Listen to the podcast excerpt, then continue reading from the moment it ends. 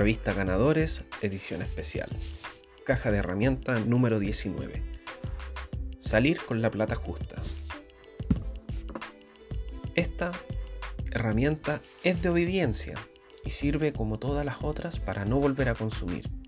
En esa crisis con la que llegamos nuestra vida cuelga de un hilo. Tal vez estemos sin trabajo y no podamos controlar nada, absolutamente nada. Estamos aquí en reunión aferrándonos para salvar nuestra vida. Nos aferramos con las uñas y con lo poco que nos queda de dignidad. Al término de una reunión, un compañero nos sugiere que salgamos con la plata justa. Y si estás trabajando y se aproxima la fecha de pago, ten presente que esta herramienta, importante probar lo que a muchos les ha servido. Importante ocupar esta herramienta que a muchos les ha salvado la vida. Esta no es una verdad absoluta, solo la experiencia probada de que sí ha funcionado a muchos. Tal vez algunos compañeros no necesiten ocuparla o tal vez se den cuenta después de la compulsión y obsesión de que no pueden manejar plata todavía. ¿Qué quiere decir que salgamos con la plata justa y por qué? Parece simple y claro, pero hay que concientizar su aplicación. Muchos no podemos manejar el dinero al principio de la recuperación.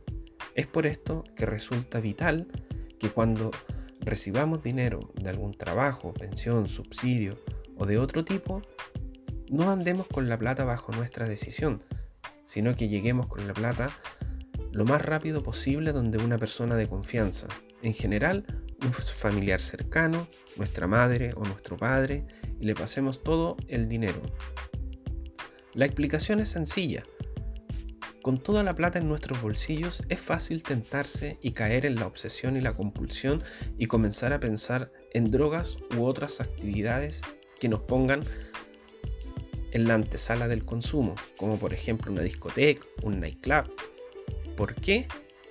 Porque tenemos plata en los bolsillos y la enfermedad te empieza a buscar por ahí. Te dice, gástala, anda, tú puedes hacer muchas cosas, tienes el poder, puedes salir, llama a un amigo ex.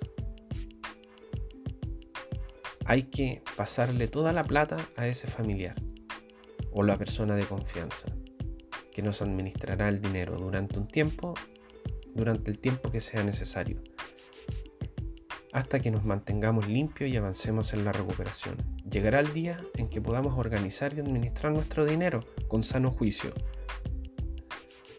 que nos entregará el tiempo en recuperación. A este familiar o persona de confianza solo hay que pedirle lo justo, para transporte, para la micro, para cigarros, si es que fumamos, y algo más para poner en la séptima, o para un sanguchito. Pero para nada más.